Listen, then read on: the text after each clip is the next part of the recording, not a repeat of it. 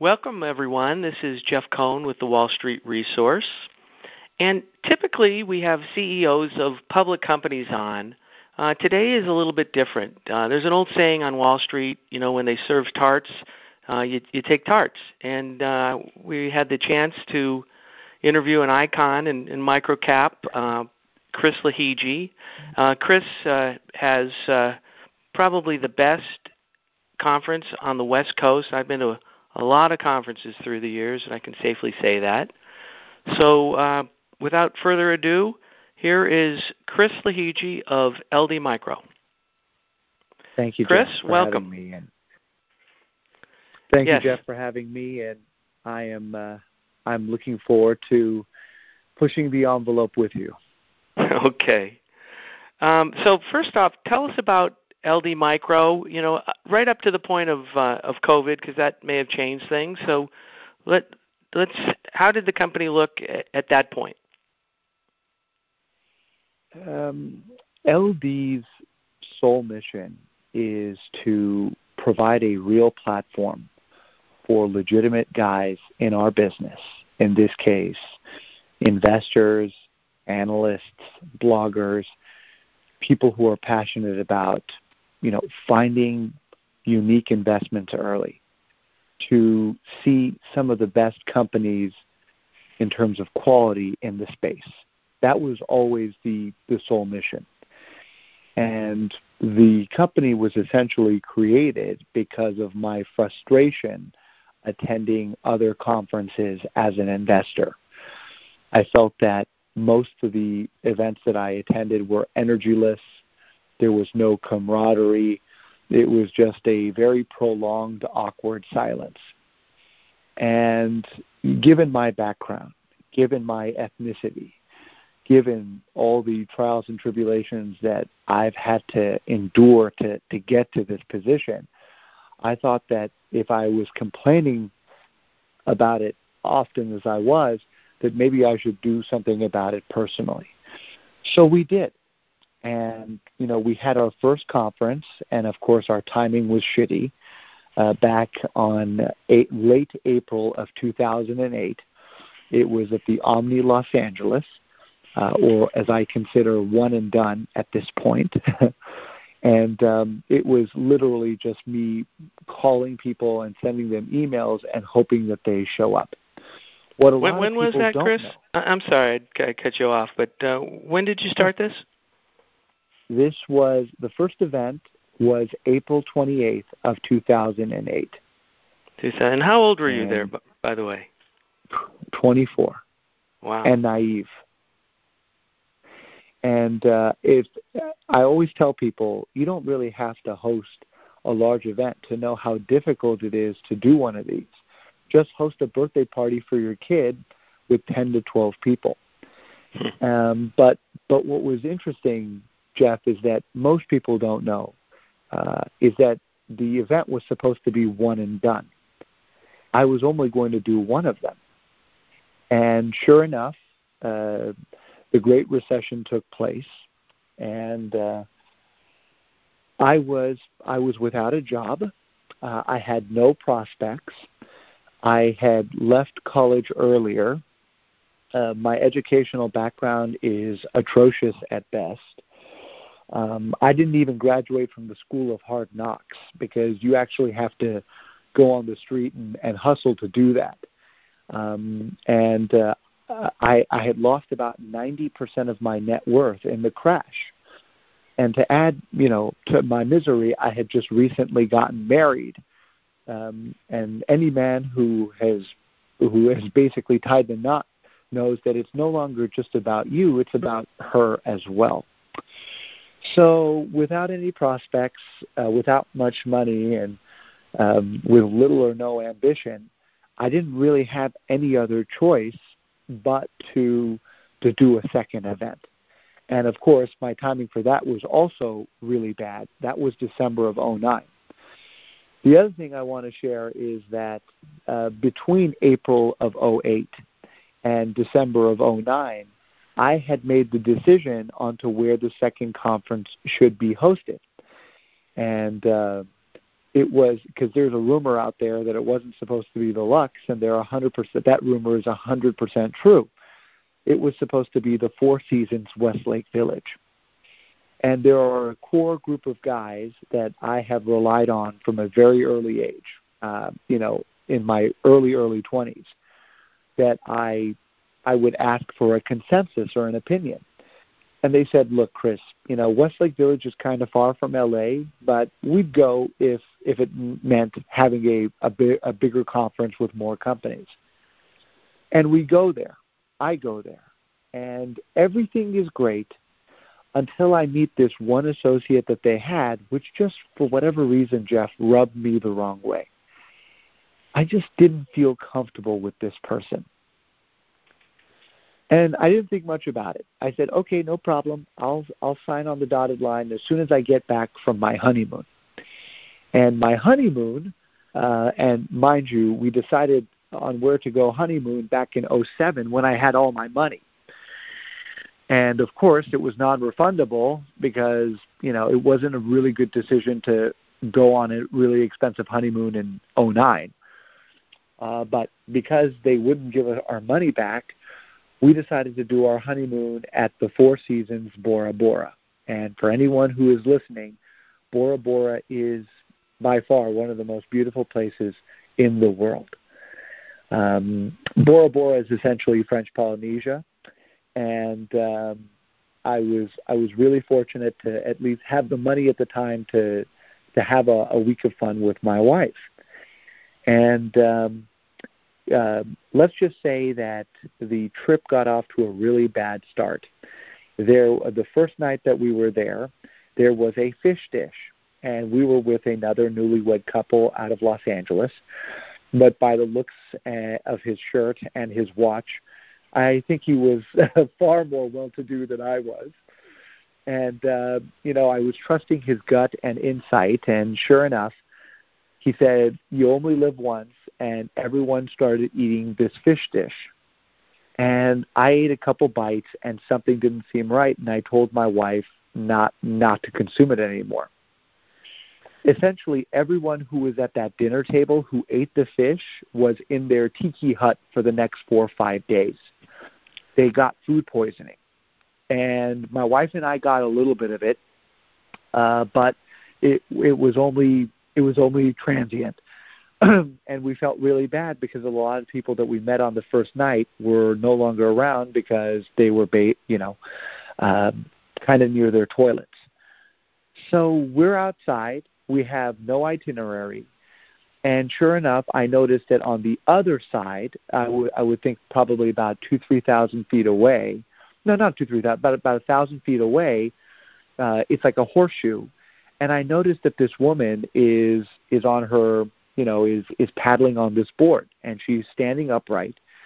And sure enough, there is this huge you know current that comes in, and she is screaming she is mortified and she has no control over this thing and her her board is coming right towards our our tiki hut and uh of course i'm in the corner uh you know because uh let's just say that we have a good relationship with the four seasons we we spend a lot of money with them every year and of course the first person that this woman is going to hit is our is is us so as she's getting closer, I, I tell her, "Hey, don't worry, I got you, I got you. Just try to come here."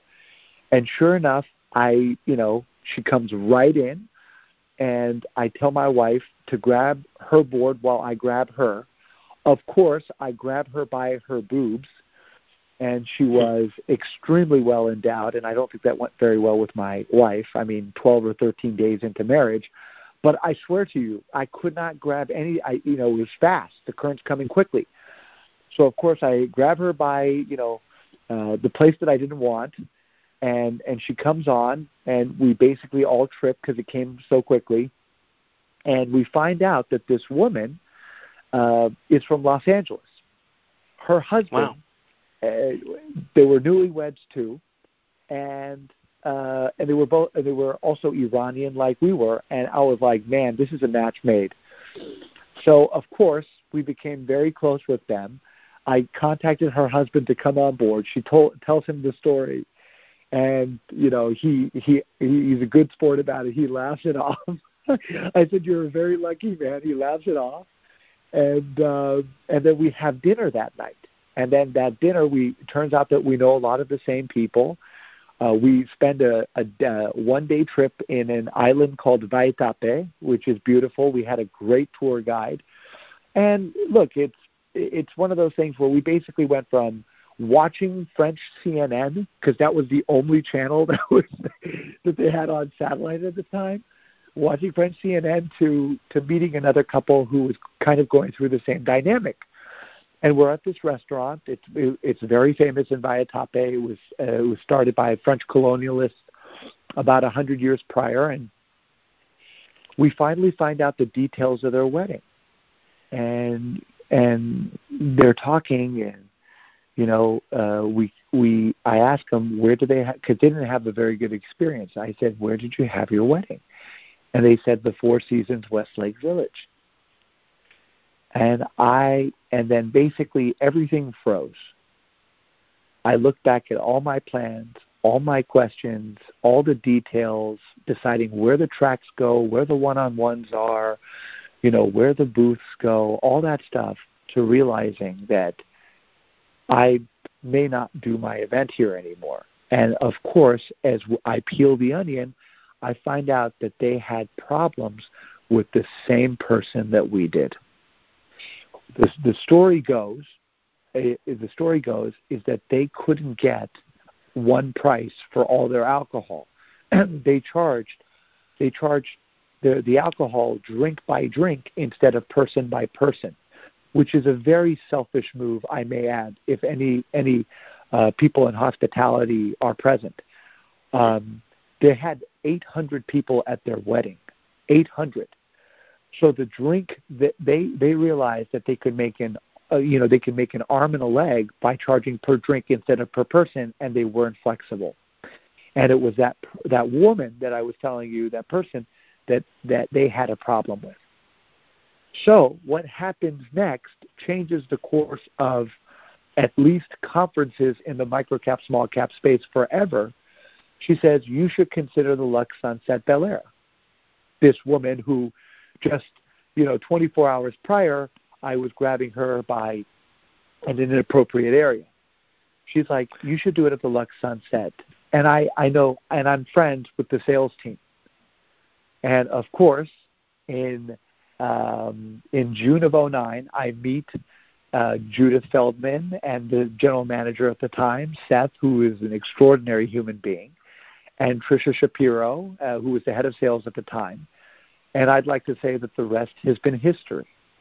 Yeah, so, it turned out to be very you know, fortuitous. That's a, a great venue for you and uh, much better located for most, you know, whether they're flying in or driving.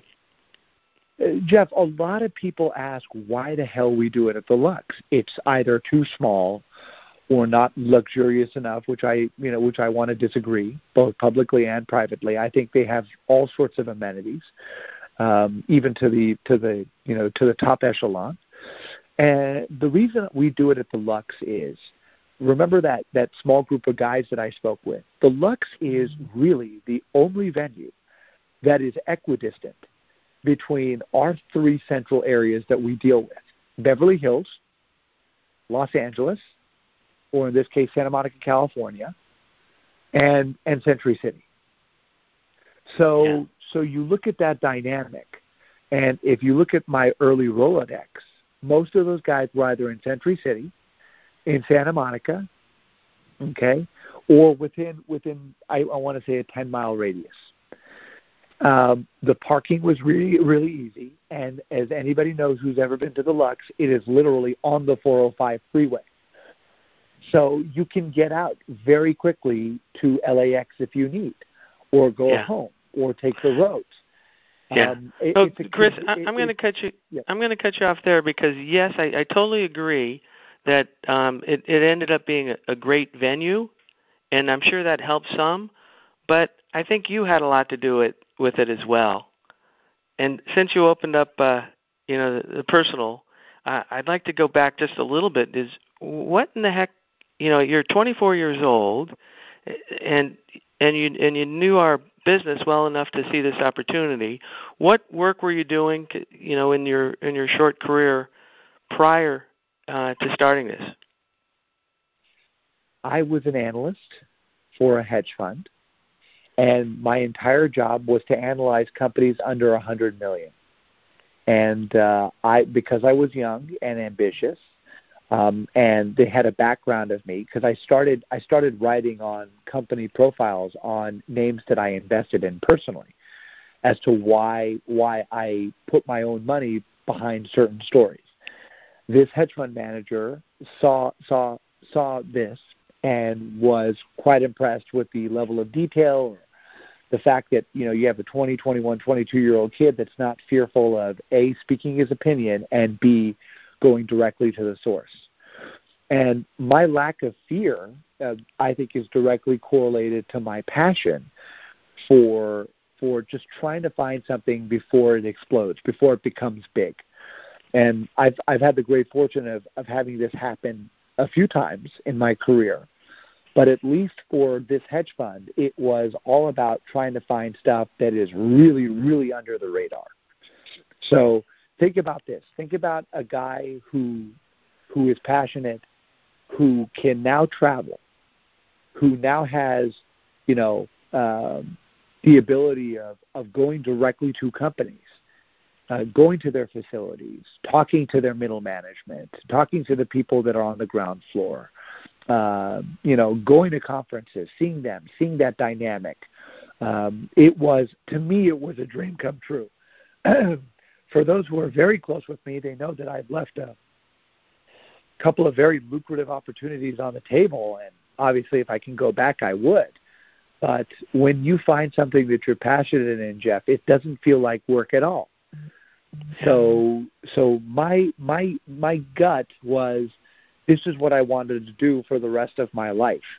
Um, almost 20 years in, I'm having, I don't want to say I'm having second thoughts, but I've I'm exhausted.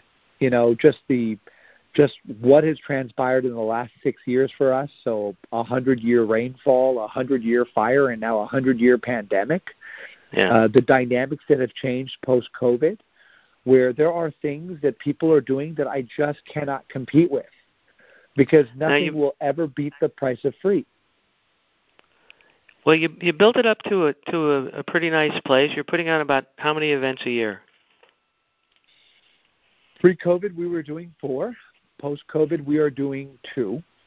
Um, the upcoming 500 in the first week of September, and uh, it wouldn't be it, it wouldn't be a, a year in microcap if you didn't have the main event in December. Um, a lot of people ask me on a weekly basis whether uh, whether it's going to be physical. December is. Um, I think common sense is probably uh, my number one form of guidance. Um, but I, my logic is if CES has canceled their conference in January, then there's a high probability that the main event in December will be virtual as well. Right. Right. Now, now, do you have other parts of the business, or, or it's just conferences? The website brings in a little bit of money, uh, not as much as I'd like, but uh, but uh, we do have an we do have an online platform that people can can participate in. Um, but but the events are an overwhelming bulk of our revenue. Um, they have been significantly and negatively impacted with the current pandemic. Um, but I'm also really touched by um, the level of support that we've had. Um, I always like to say that about 99% of our business is word of mouth. Uh, that number is down a little bit year over year because you know people are a lot of people are are more difficult to reach. Um, but but the general take is that um, I, I feel that until I know the way I know that physical is back is when I can go to the people that I know that are mostly immunocompromised and ask them, "Will you feel comfortable shaking a person's hand?" or will you feel comfortable coming to a conference? Another thing that people don't know is that there is a overwhelming amount of uh, of love and compassion to make sure that this event does not go the way of the dodo bird. So, for example, we had a company said, "Hey, Chris, we'll spray every single room every single day to ensure that if there's anything out there that's dangerous, it will be killed." There's a company that's offered us free thermal imaging. There's a company that's offered us free COVID testing, immediate COVID testing. And and Jeff, again, it's um, I'm I'm very nostalgic and uh, very sentimental when it comes to this stuff of, of helping someone when when someone is truly in need. But it does not condone the fact that you know I, I think that people are going to be on edge if somebody else coughs. Yeah. I don't think it's yeah. the same. I, and then while I I I've been advocating masks since the very beginning, I even changed my LinkedIn profile I think back in back in March or April because I knew that masks were successful in Taiwan. Uh, I knew that masks were su- successful in South Korea and Singapore and Vietnam and and in Germany. So so for me it was a public health thing first and foremost and it still is. But I just don't feel a conference is the same when you can't see somebody's face. I don't think it's the same when you can't see me laugh or where I can't touch you uh, or where I can't I can't get close without being worried. Uh, I don't like everything that is going on, but I can see why it's done, and it is necessary for us to beat this damn thing to oblivion. Um, so so look, if it when it comes to safety, I already have kind of a PhD on this. When it comes to being uh, you know to showcasing a good time, uh, I don't feel it's possible given the variables that are, are that are at play right now. Yeah. So before we go on, you know, how it's going to change going forward, I, I know I'm going all over the place here, but I still want to go back to starting this thing because, you know, you, you go to the conference now and somebody can say, oh, you know, I could do that.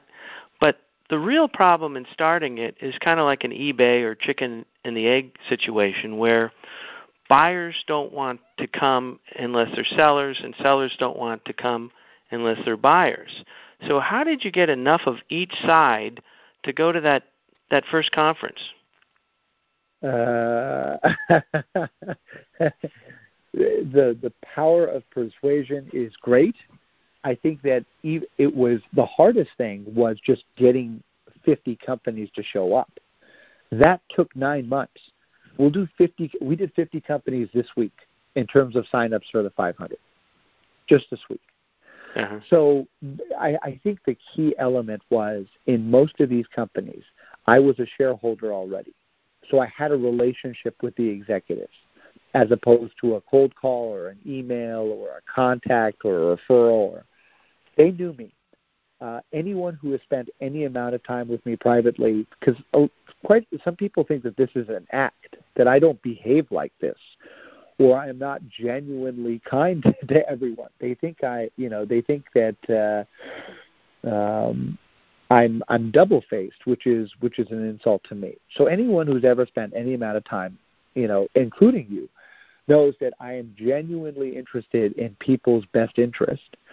And I felt that I could do a good job given given the people that I had. I mean, one of my idols in life is Jamie Foxx and Jamie Foxx, it is known both in LA, the state, and beyond that he is one of the greatest hosts of all time. And Puff Daddy, in this case, a lot of the, the, the you know, Puff Daddy, let's just say that it's Puff Daddy is the institutional analogy. Will spend millions of dollars on a conference, okay, and most people, you know, uh, will probably not that, have that great a time. But what Jamie Foxx did is he would spend a couple hundred dollars uh, for chicken at KFC, and he would bring the most unique people he knew. And that didn't mean all rich, and that did not mean all famous, but people that he has encountered in his life that are that are real characters, that are genuine, that are fun to be with. And that's the dynamic that, that the main event and LD has always had there is a policy that we have internally, which is AAA.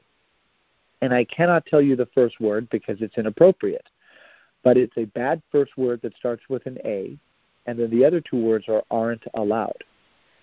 So what if if today was my last day, what I take most pride in is that this is the only event that just because you have money does not mean that you have access to. In most other situations, if you have money, you have access. Not here. Yeah. You have to Speaking earn your stripes.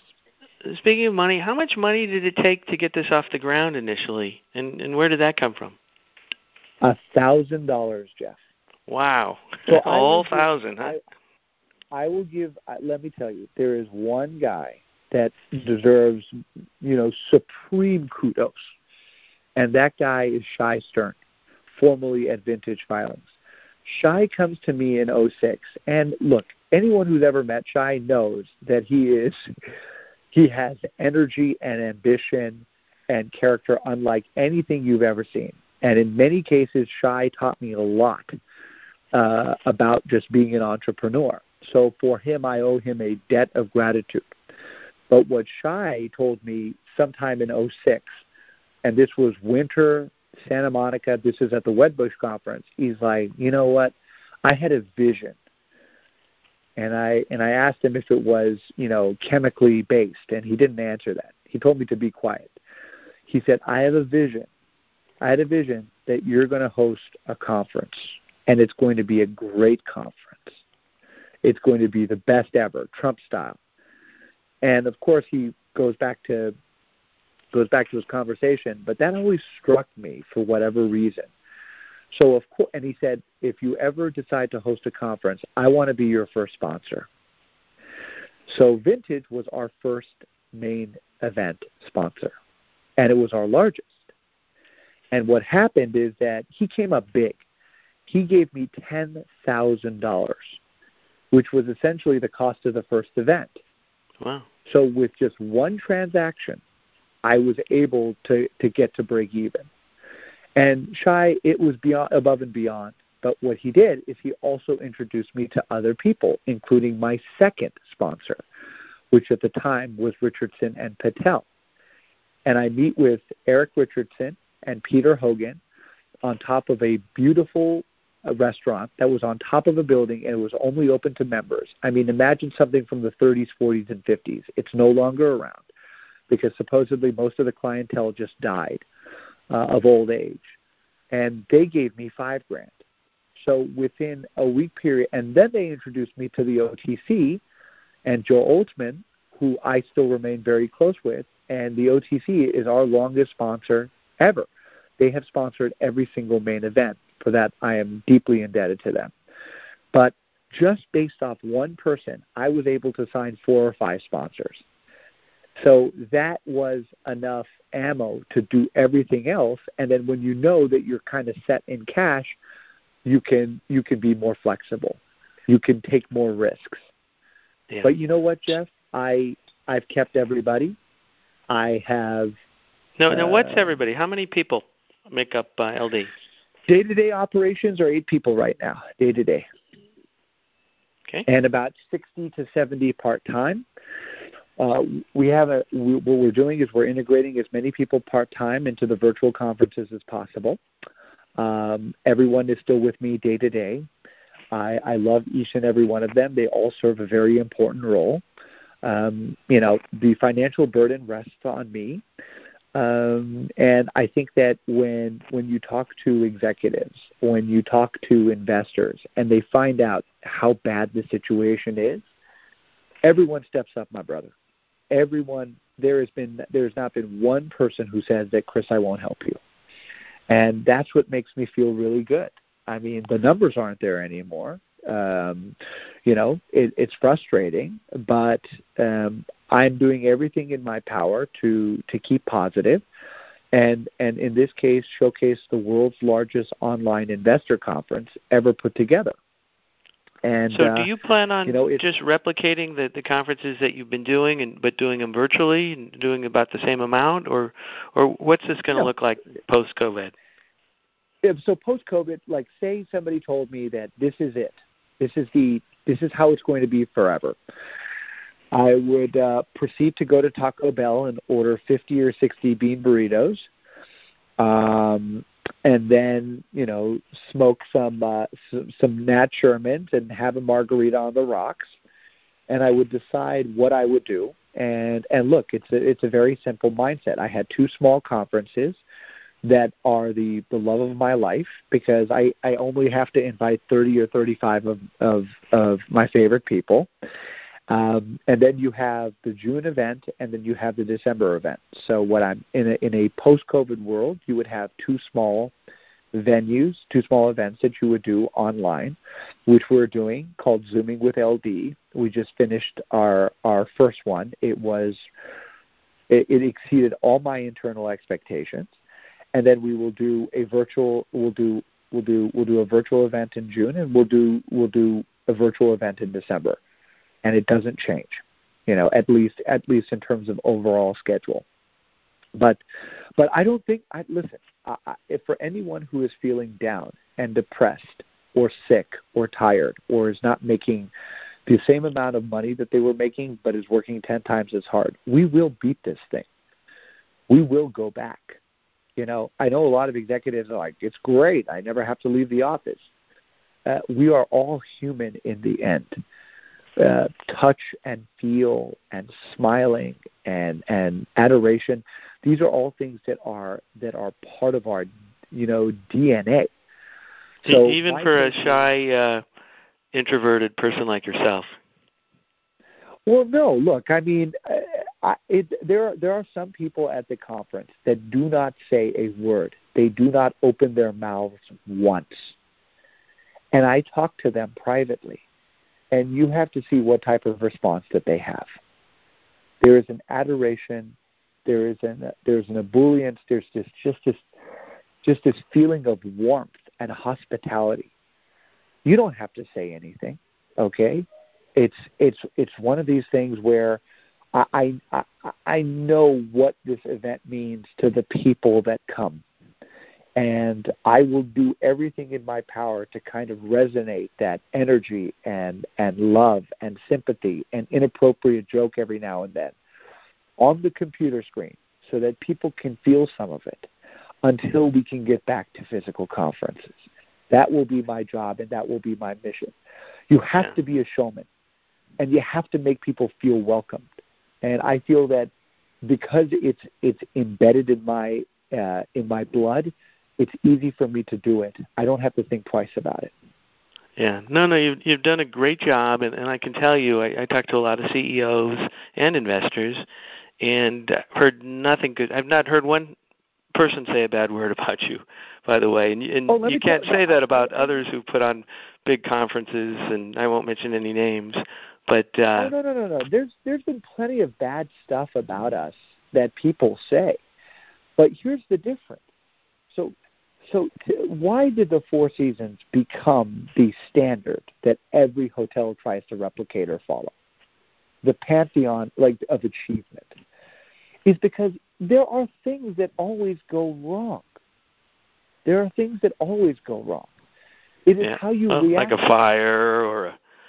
Um, oh no! Yeah. Today, Plenty. today we got bombed. Today we got bombed on Zoom. There was a hacker that came in and found a way of of doing some very inappropriate things and wow. saying some very inappropriate stuff on the chat room. And you know what I said? I kept my calm.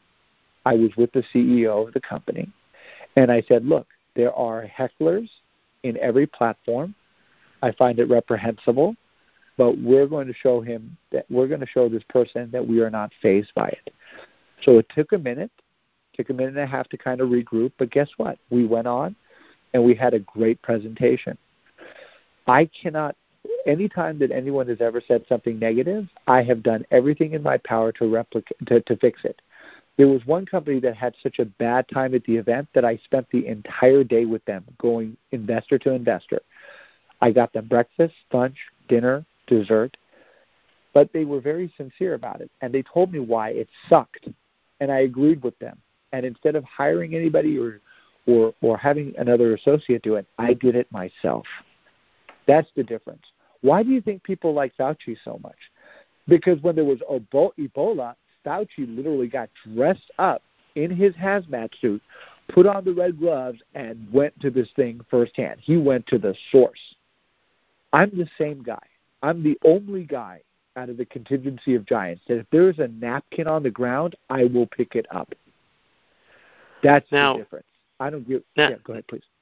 Well, no. Speaking of going to the source, so so you've become friends with numerous CEOs. Has that helped your personal investing, or has it been information overload? No, it's actually worse when I'm friends with somebody. It's worse. I cannot look. Some of my closest friends are investments that I've lost money on, and some of some of the best investments I ever made, I rarely spoke to the CEO, and I still rarely speak to the CEO. So it's hard for me to distinguish between private and public, but there are very, very few CEOs that that have seen that dynamic with me. Very few. So I've known, and not to say that I'm not close with these executives. I am, and I will do. I will give the shirt off my back to help them every single time because they've believed in us and they've believed in the platform over the years. But in terms of building relationships that extend beyond business and investing in their companies, it's been bad. There is one tech company that I have invested in for over a decade. It has performed very poorly. But if you see me with the executives, I will arm wrestle, laugh, hug, scream, shout, have dinner, drinks, because I love them as people. And and in a very weird way, I feel that my investment in the company is beyond my own uh, my own money. It's me betting on them. Gotcha. So that's why I don't get upset over these things, but I, I don't recommend it to people. You, you know how they say don't mix business with pleasure? There's a point yeah. to that statement. So if I asked you to, uh, well, it's almost like choosing uh, which child you like the best. But if I asked you, you know, what what are some of the most interesting technologies that you've seen come out of uh, the microcap conference? What would you say? I, I I just think this artificial intelligence, my man, is what I mean. When you have Nobel Prize winning guys essentially saying AI will do to technology what uh, electricity did to to the world. When you have statements like that, when you have computational power and the ability of thinking on its own, uh, that dynamic is not only horrifying, it's also beyond captivating. So, artificial intelligence is not a fad. And I don't know what they will call it 20 years from now, 50 years from now, 100 years from now. But if there is if there is not machine learning going on in your organization um, within the next five ten years, you must be doing something very unique or something that really has no correlation to technology.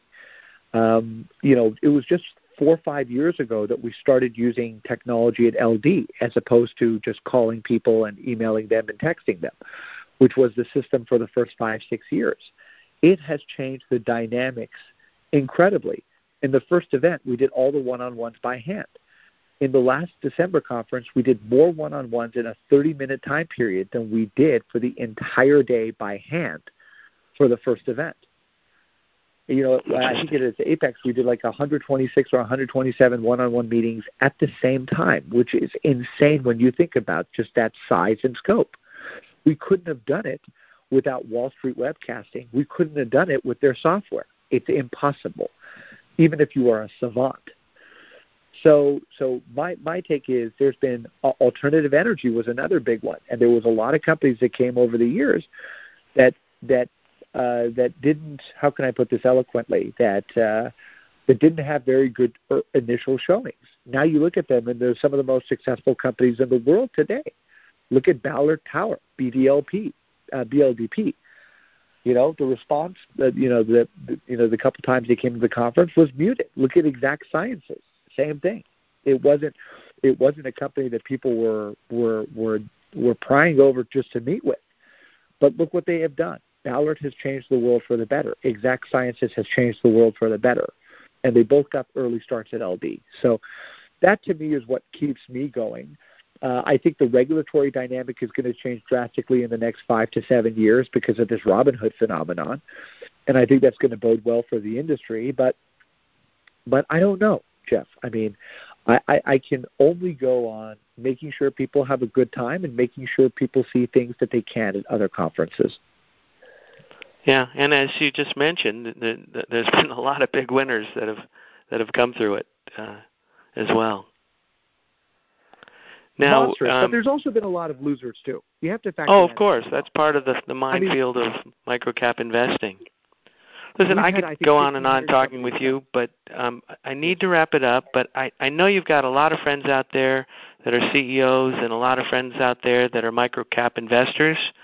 What do you want to leave them with that maybe I failed to to ask you about? Be proactive. Win, lose, or draw. Write letters to shareholders.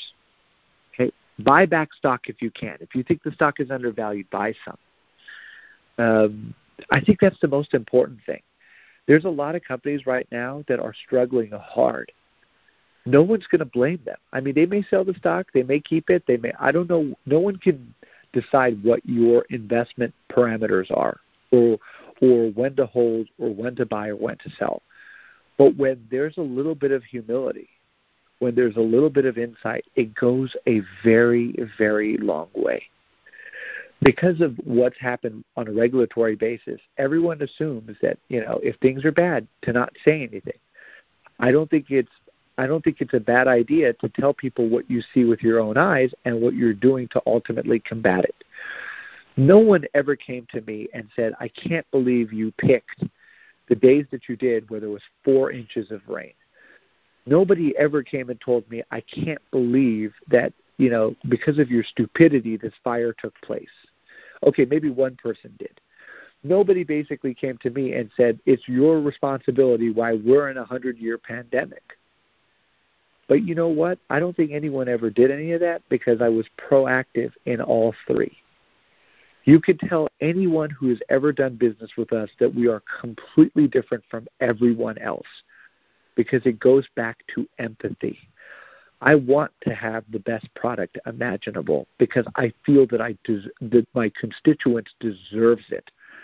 If you're flying from Australia to Los Angeles, you better believe I'm going to give you a good time when when when when somebody in your family has just died but you are here or your house has been torched and you are here it is my duty to make sure you feel good and warmed and loved.